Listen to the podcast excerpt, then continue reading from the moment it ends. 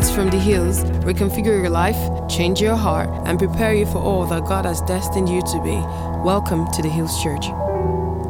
Ephesians 3. Let's read Ephesians 3 14 to 17. Ephesians 3 14 to 17. It says, When I think of all this, I fall to my knees and pray to the Father, the creation of everything in heaven and on earth. And I pray that from his glorious, unlimited resources, he will empower you with inner strength through his Spirit. Then Christ will make his home in your heart as you trust in him. Your roots will grow down into God's love and keep you strong. Amen. Yesterday, we started off by saying that God is Everything is about, everything is about, and we learned that God is on a mission. And God has invited us, created us, molded us, and invited us to be with Him on that mission, right? And we learned that this mission of God is in two parts, right? And we're currently in part A, which is reconciling all men to Himself. Praise God. So we're going to dwell on this part admission. So my topic was replenishing, sorry, not was, is replenishing the soul. But it will make sense to you at the end of, of everything, you know. Just follow me as I go through this part. So this morning, I'm going to be talking about one of the strategies that God is using to replenish the earth, right? One of God's core strategy or arrowhead strategy for replenishing earth is through family life right? Because it's amazing how it went yesterday and how when Paul was speaking in Ephesians 5, it says that he was speaking of Christ and the church, but he was admonishing Christians on how to live in family life. And it made me wonder that why, why will you be admonishing Christians how to live in family life, but you speak of Christ and the church. Yesterday we learned that the typology of removing female from male in Genesis 1 is a typology of Christ, of God removing his bride from Christ through the sacrifice of Jesus in his death. Yes? And so that means yesterday we read that we are Christ's ambassadors. That means we are like a show glass of Jesus of God. That means anything that God wants to reveal on the earth, He uses us as the show glass to reflect His image. So if Paul was speaking Ephesians 5 and he was talking about family, but he speaks of Christ and church. That means family life was designed by God as a reflective mirror to mirror God's relationship with man. So, how you live in your family shows the world how God intends to relate to them. So, family is not for companionship while you're on earth. So, it's not like you have a family, then you are going to do the work of God. Family is designed as the work of God to reflect the desire of God. In the fact that God's desire for us is to relate with us as a father to a child. Are you getting me so far? And so, if we are going to replenish the earth with the image of God, and we are going to do that through procreation, whether physically or spiritually, then there's something about family life that is important to God. Does that make sense? So when God, through scripture, was revealing himself to us, it is not a coincidence the is it it's not pronoun. It's that thing that they used to put in front of something to explain the thing. Yes, thanks. It's not a coincidence that the adjectives used to describe God include Father, Jesus, son, we, bride. It's not a coincidence that the, in Genesis 1 we see a family made, and in Revelations we end with a wedding.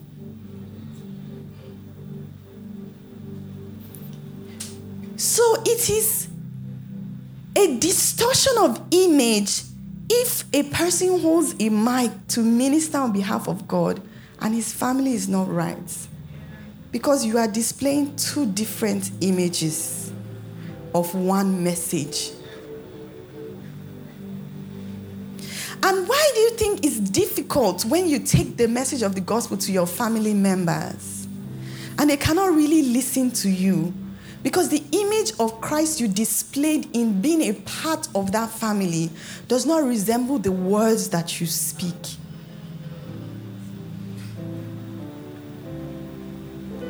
God has chosen the foolish things of this world to confirm the one. You would think that when God was coming to the earth, he would have come.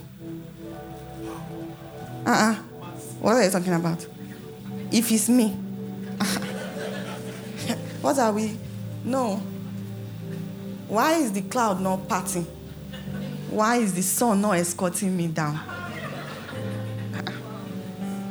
You, you would think that that's how Jesus would have come, right? But he came through a family and he learned obedience through the things he suffered. He learned to walk and talk and listen to his mother and father. Even when he went about his father's business, discussing in the temple, and his mother was looking for him. Well, if that mother was Nigerian, well, Jesus would have seen things. but the Bible never recorded that Jesus disobeyed his mother or that he repeated the mistake because he was God. So there's a reason why this strategy, God is using it to replenish the earth. One of the reasons I believe this is so incredibly because number one, we are all born into a family. That means family is the starting point for every person, Jew or Greek, high or low, shepherd or pharaoh. Family is the number one grounding point where we all begin. And so, if God is telling his story, he has to tell his story from the beginning. Praise God. So, I've spoken about the fact that God is using family as a strategy. So, physically and spiritually, yes? So, we'll talk about that in a bit, right? And then, you know, yesterday we discussed about how God's ultimate plan is to replenish his glory over the earth and to use us as the vessels to replenish that glory. So, we're supposed to create Eden everywhere that we go, in every, in, in every field that we are. So, if we're going to get this family life right, Ephesians 5, when Paul was speaking, every analogy that he made was about Christ and the church. It was not just at the end. It says, Husbands, love your wife as and gave himself for her. Why? Submit to your husband. You know that one now is wala in the church. But he qualifies it by saying, as as submit yourselves to your own husband as unto the Lord, right? How does the church submit to Christ? We submit to Christ by trusting his leadership and his vision, by trusting that Christ is from God, hears from God, and we see Christ in him, and we submit to the Christ that we see. So, as the church, we submit to Jesus because he's from God. So it's difficult to submit to a husband who is not a Christian, that does not listen and follow God, because you are not sure of the source of his leadership and vision. So when you go for counseling and they say, don't marry an unbeliever, you're like, no, but he's nice. And he's generous. And he makes me laugh. Ha ha ha.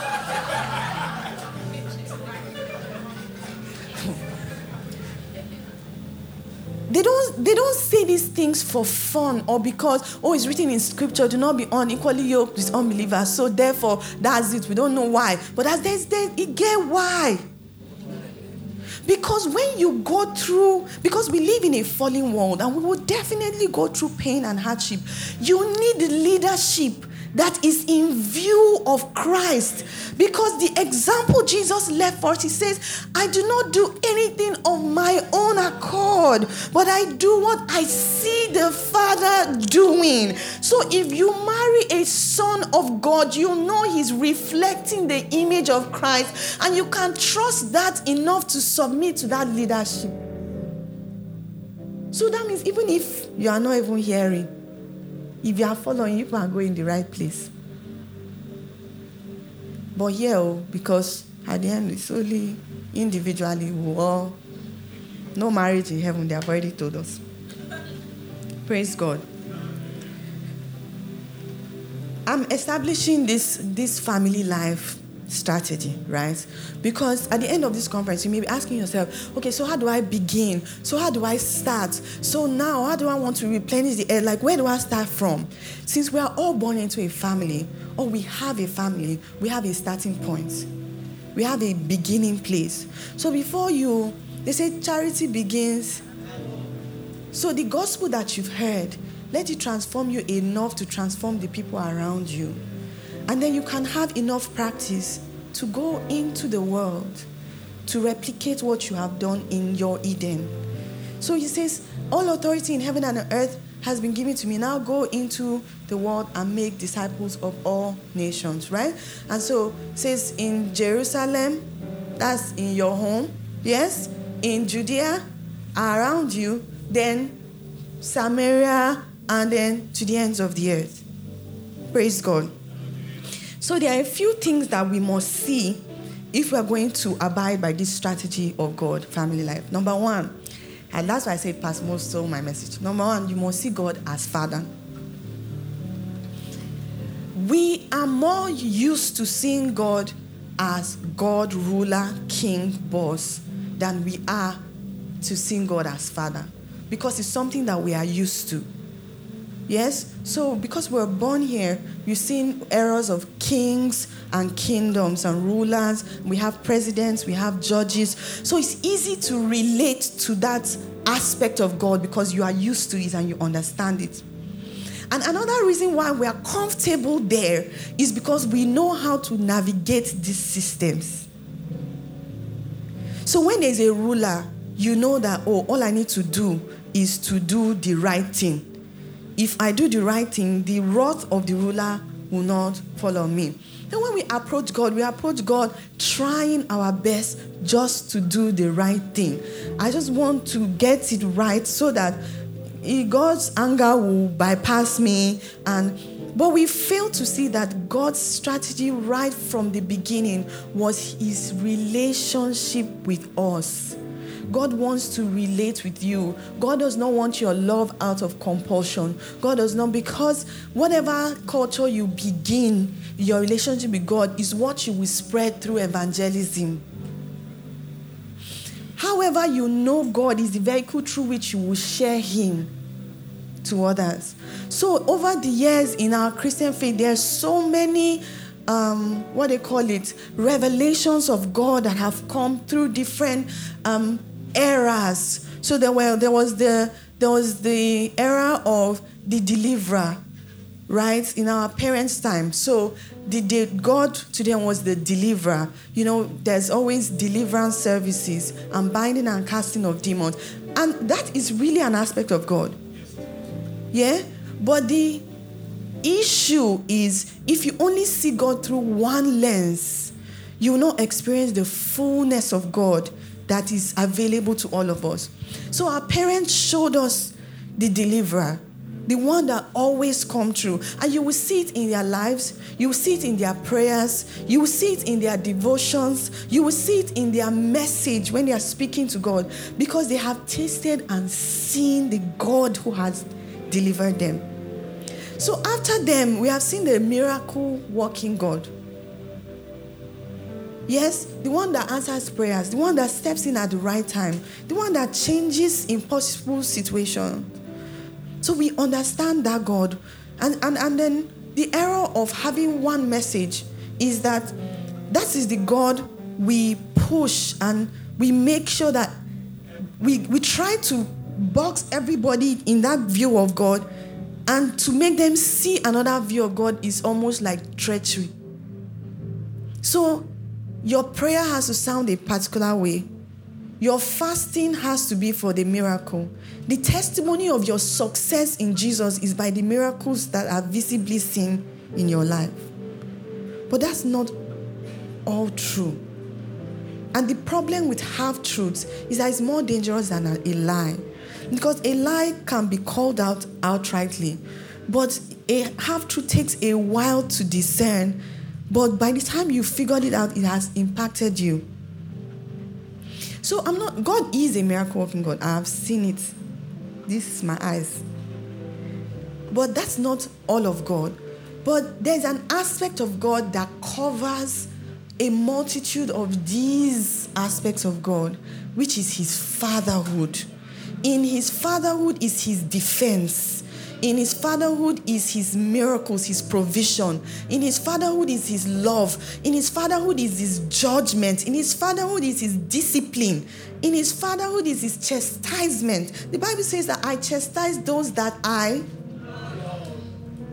so when we when we see God as father, we are able to embrace a good amount of the knowledge of God. We will never fully know God until we go to be like Him, right? But in this realm, the fatherhood of God covers. In His fatherhood is His protection, is His covering. So when, when you say God is your cover, God hides you inside of Him like a hen covers a chick. That means anything that wants to get to you has to go through God. Who get that mind? Do you, do you understand?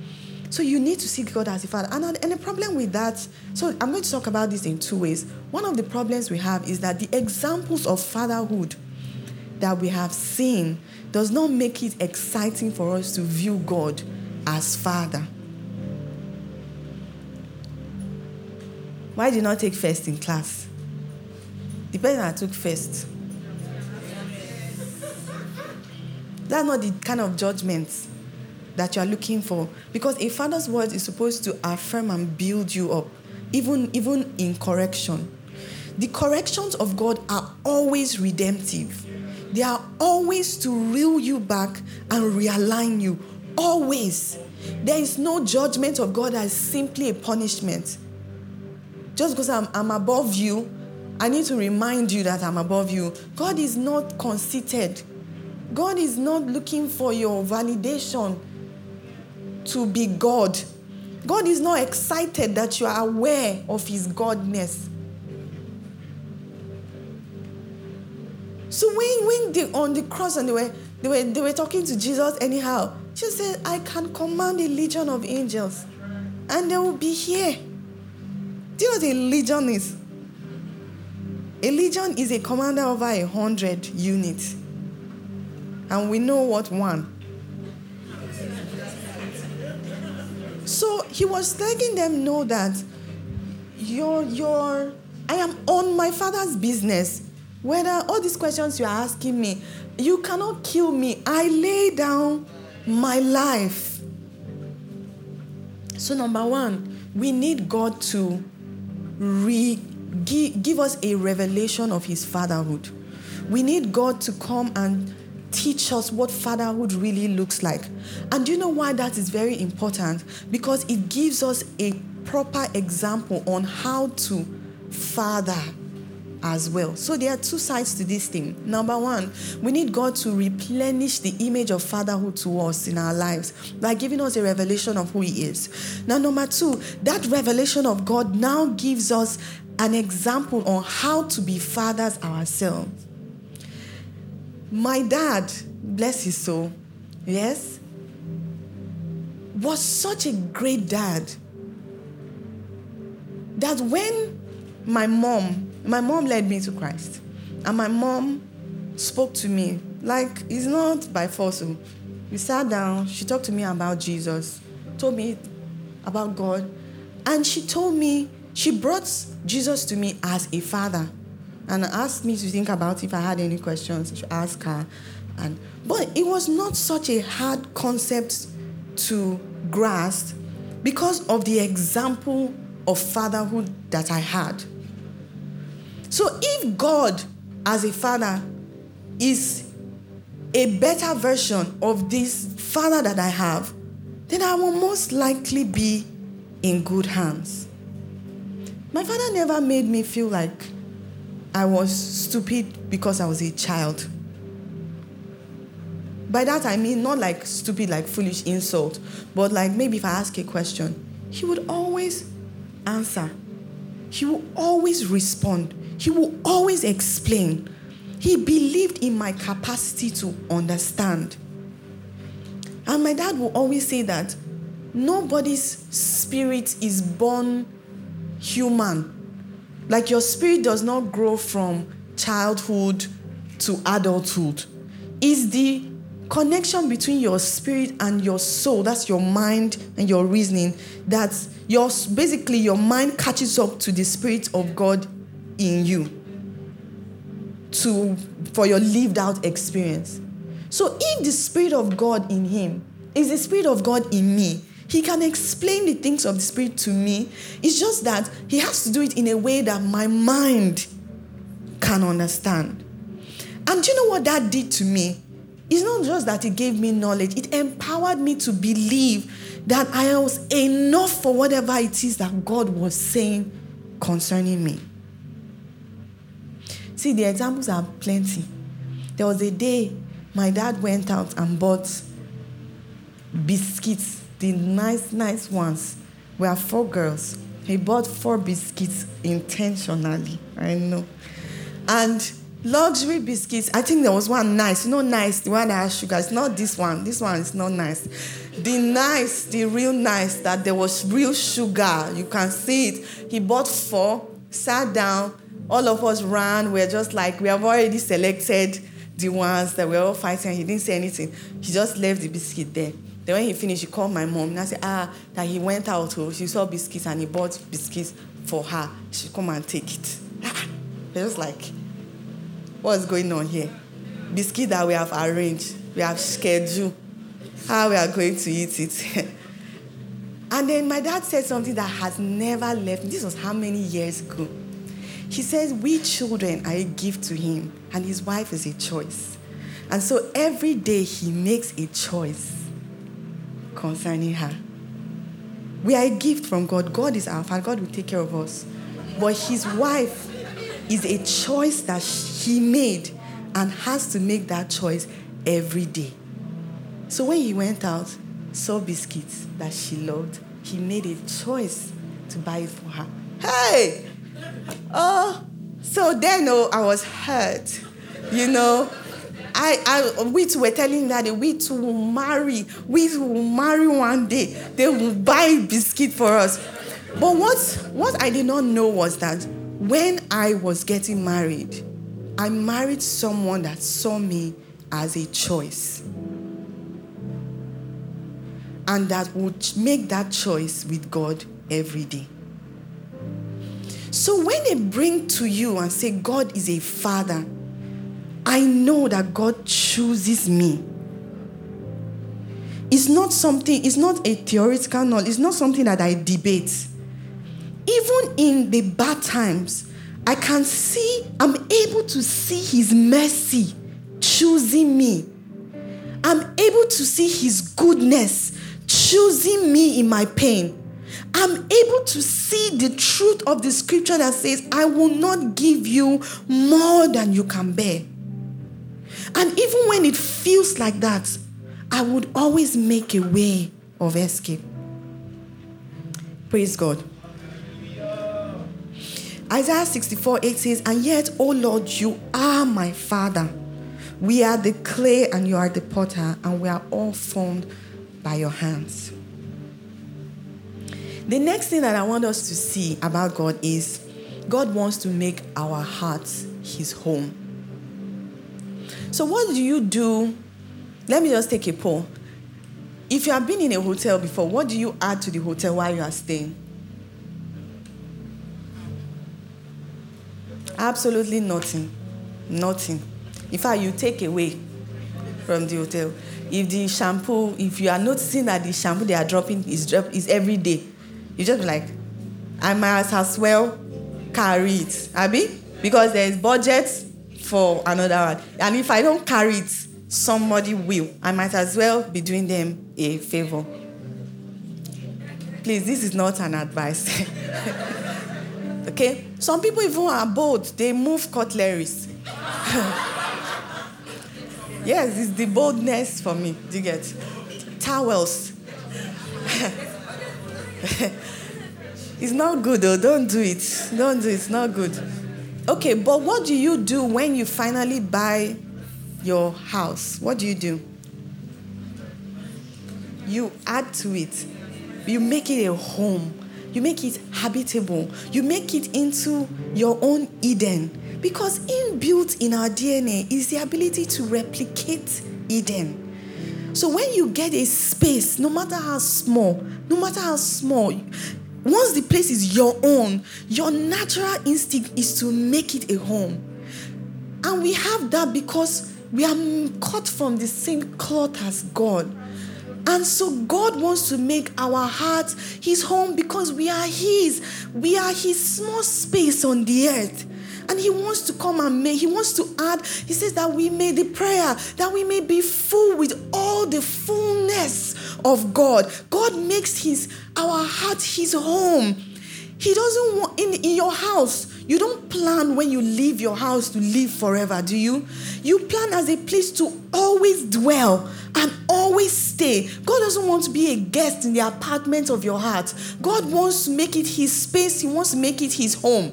He wants to be able to come into your heart and pull off his shoes and relax. I'm, I'm, I'm at home here.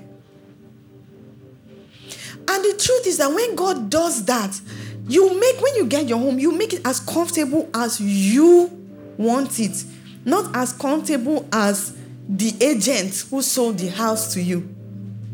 So don't be, don't, because it sounds really beautiful. Oh God wants to make my heart his home. That means everything's gonna be oh beautiful. No, no, no, not exactly. Yes, but when God is coming, God is He's changing the carpets. He's hitting the nails on the wall so that he can hang the paintings.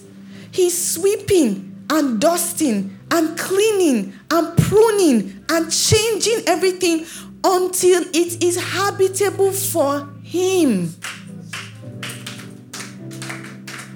to dwell.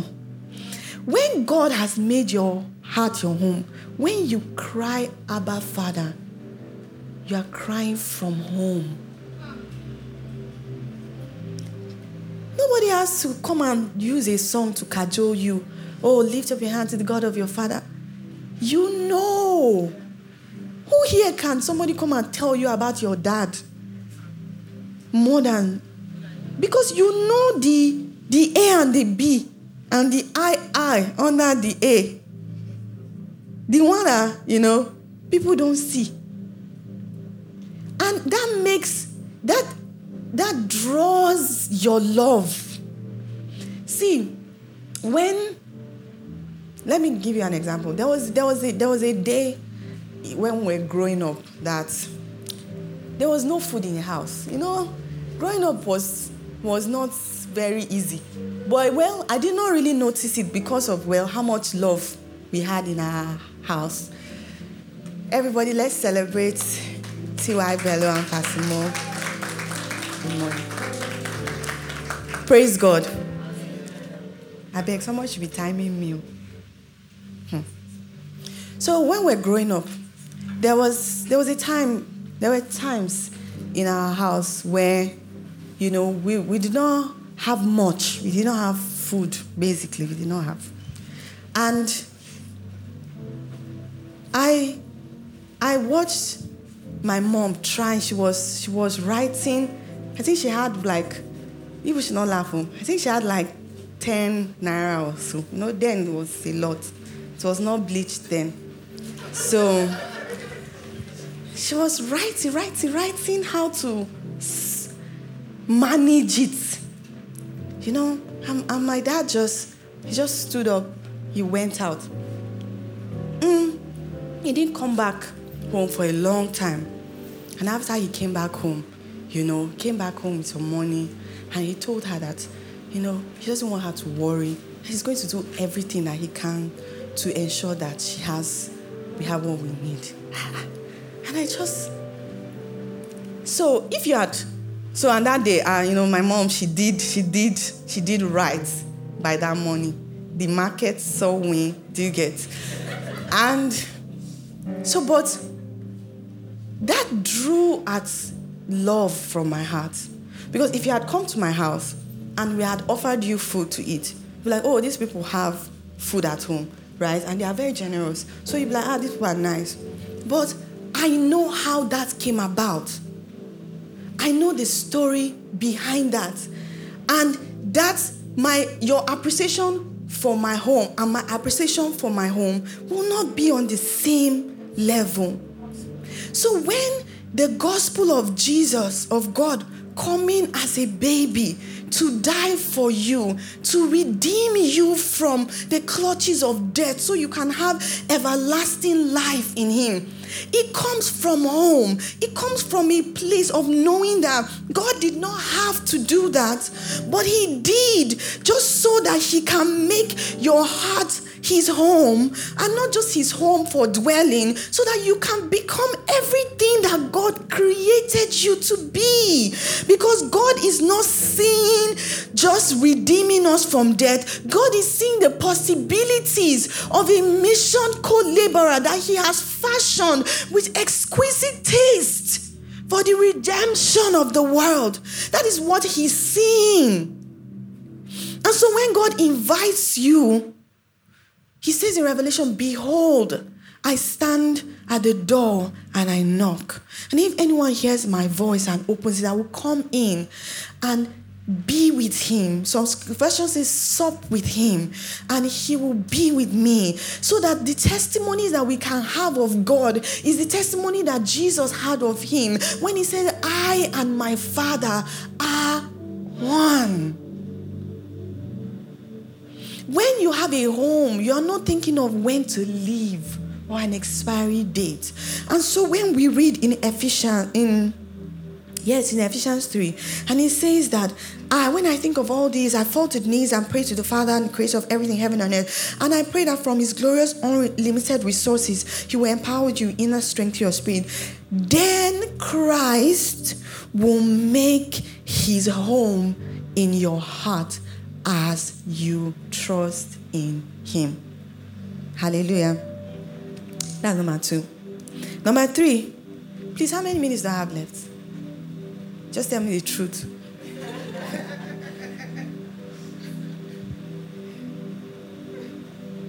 you can say it. Just help me.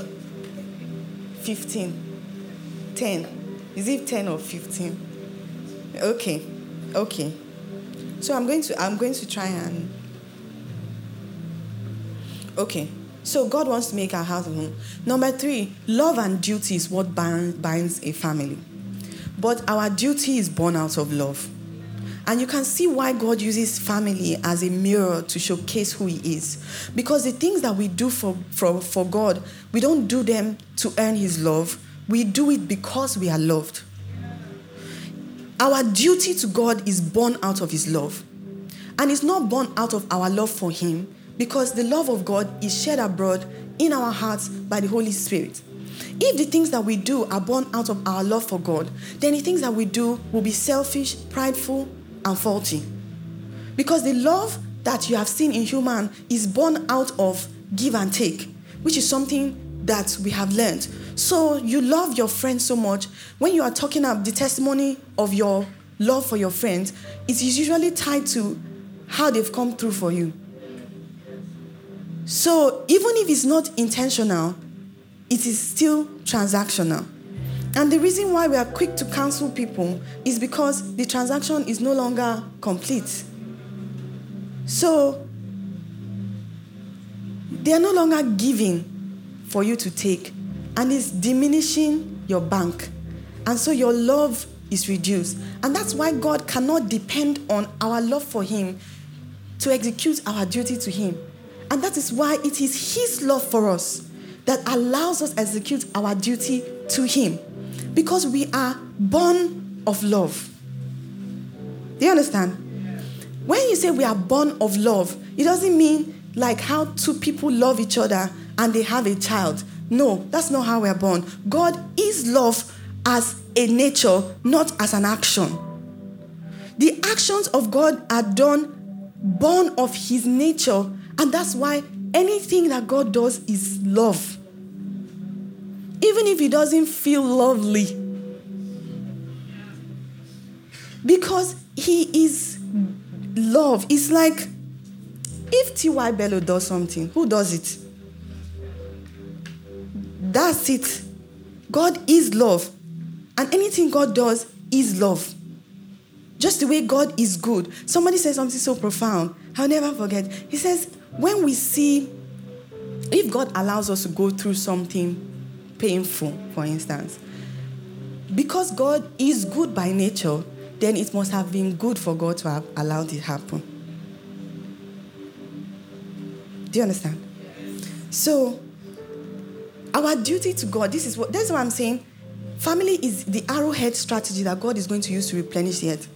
And if we're going to do anything on behalf of God, and we are doing it because we are trying to earn His love, then we are doing it from a misplaced place.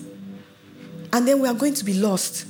Because you are going to be wondering why your actions of love are not commensurate to the things that God should be giving you. Because when you do things out of love, your love has an expectation. And if the things you are receiving is does not measure up to the expectation that you have of the love that you are transacting, then you feel like God does not love you. You need to understand that God's love is a nature so when God says, I love you, God is not acting to show you his love. He does as a matter of his person. God love compelled Jesus to die.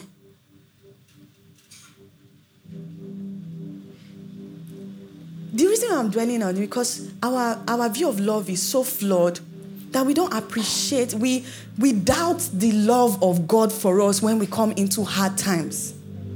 But the love of God should not be doubted because the love of God for you can fail if Jesus dies, if God does not exist. Do you understand? If God is, if it's, if it's possible for God not to exist, then it is possible for God not to love you. But if, it's, if it is impossible for God not to exist, it's impossible for God not to love you. And that's why when God, Jesus says, those that I love, I chastise. The chastisement is inside his love. The love that we preach from pulpit sometimes is romanticized. And so we just believe that, you know, you hear stories of people who have left the faith, and you hear the reasons behind because I don't know everybody's reasons, you know, because some reasons may be really like genuine and there's no reason that God cannot reach and there's no question that God cannot answer. I believe that God made us to be inquisitive. That we can ask God questions, but I don't know about questioning God because his character is impeccable and it cannot change regardless of our feelings, thoughts, or anything.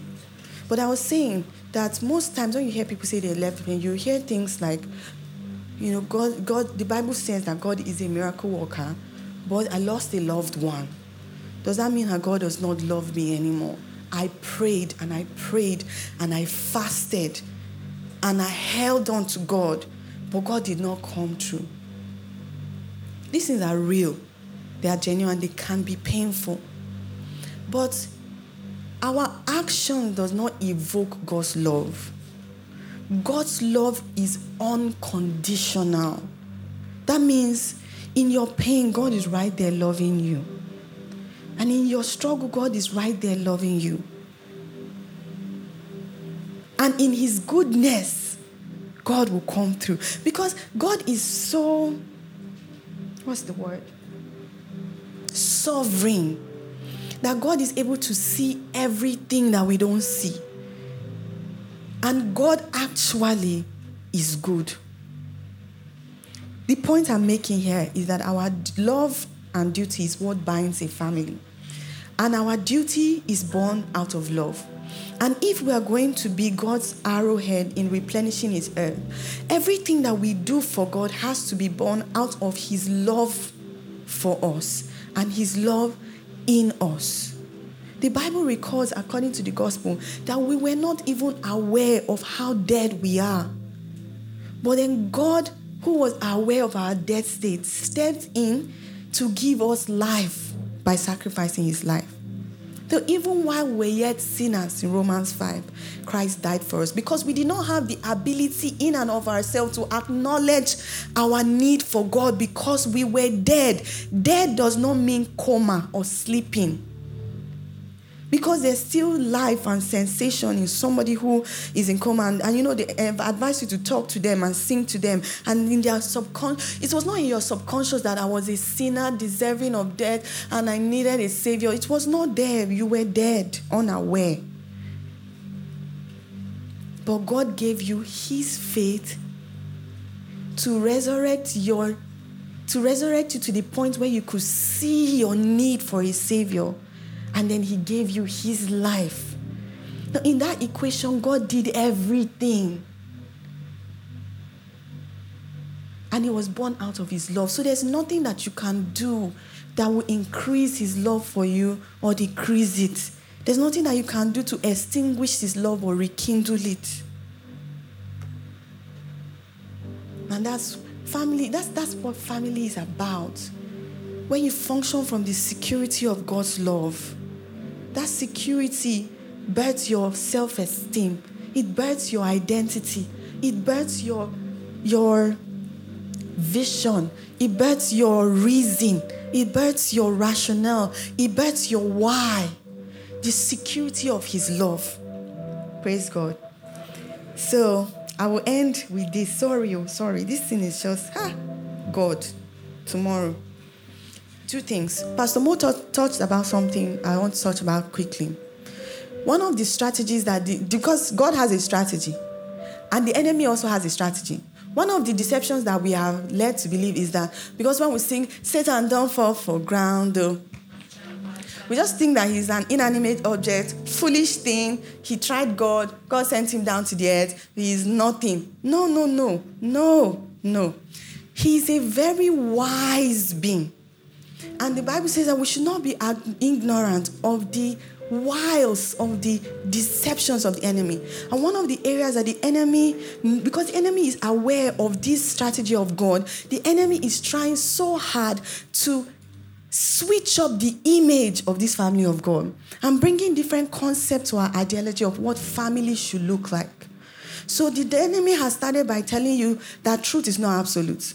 When in his very nature, of fabric is his absoluteness right? So truth is not absolute. You can believe your truth. I can believe my truth. right? But the, also, the enemy also knows the authenticity of that, and he allows you to believe that his truths are what are absolute. So all men are liars. All men are cheats. All men are scum. You know it without a shadow of doubt. You know, you hear some lady say, if he doesn't beat me, he doesn't love me. So you are, be, you are believing those things Oh, you've not heard?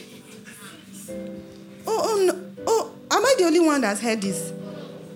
So the enemy is allowing you doubt the absolute truth of God, but he's introducing his truth as absolute. So is it absolutely true that truth is not absolute? Hear what I said. Is it absolutely true that truth is not absolute? So you believe a truth about a truth. That means in his nature, truth has to always be absolute. So if you believe that it is absolutely true that truth is not absolute, that means you believe that there's truth has to be absolute. Do you understand? And so the enemy is introducing these lies to you, especially families. My father does not love me, discard. When is your duty to bend on your knees and pray for the salvation of his soul because he's a mirror image of God's relationship with his children. If your father doesn't get it right, that, that image is distorted by one family. And, you and, and you, as a minister of reconciliation, that is where you start. Where you have siblings that are not believers and you forsake them and you're evangelizing to the world. You start at home. You start at home. The last thing I was going to say children. Children are God's multiplication plan. They are. We are discarding our children for deep revelations and rhema. We are going to church and programs. We are leaving them at home with the nannies. What are they teaching them when you are away? I know that you cannot always, my baby is not here. You cannot always be with the children. But you make intentional steps? Something that, that the Holy Spirit showed me that blew my mind. The last time in scripture where they audibly heard the voice of God and heard he got, got his visitation was in the Old Testament. And before Matthew, there was 400 years of absence. 400 years. No, do you know what 400 years is? 400 years of absence. But what the Holy Spirit showed me that was so beautiful is that when Jesus appeared, there were disciples that were able to recognize that he was the Messiah.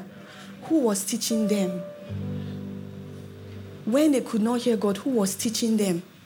So that means parents taught children that became parents and taught children that became parents and taught children that became parents and children that grew up to recognize when the Messiah came.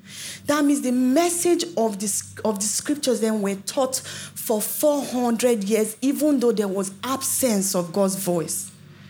If it was today, we would have discarded God would have said that God was not real. We would have said that all these things that have telling us is empty. God did not come through me, cancelled. I'm becoming spiritual now. You know, truths of the word of God don't matter. When the Bible says we should not forsake the gathering of believers, we're like, no, I can worship God on my own. You know, I'm now spiritual. I'm not a Christian. Religion is this. We say all sorts of things because maybe one thing did not come through for us or through it took four. Do you know that if those parents were not diligent about teaching the scriptures, the disciples would not have recognized the Lord. Will, if Jesus tarries, will our children be able to recognize the Lord? I want to, I, I, I, sent the media team some videos, like two minutes, that I wanted to show. We ignore children because we don't believe that they can understand. And earlier I spoke to you about my relationship with my dad and how he never thought that I was stupid, right? And will always explain any question that I had in a way that we understand. You mean here you don't have children, but you have neighbors. You have nieces and nephews. You have cousins. You may volunteer in the children's church. I beg Ecclesia Hill. I know that they do a group work, and I beg anybody here that's from another church, invest in your children's church invest in your children's church is not only singing and dancing, they need to understand the doctrines and scriptures. I was telling you of people who have left the faith, and I wonder that, and sometimes I, I ask myself, I wonder, I say, what God was preached to these people? Because I know as a psychologist that some of the traumas that we go through as adults started from childhood. But I also know as a believer that some of the truths that I hang on to now are truths that were taught to me from scripture. And don't discard the little things. Like teaching our children there were three wise men when there were not three wise men. It looked like it's something that can be discarded, but that is a deviation from the truth, a pattern that can continue. If we are going to replenish the earth, we have to do it physically and spiritually. And that's also what discipleship is. You have to sit down and know God enough to be able to replicate the right image of God to the next generation. It is your duty, your calling.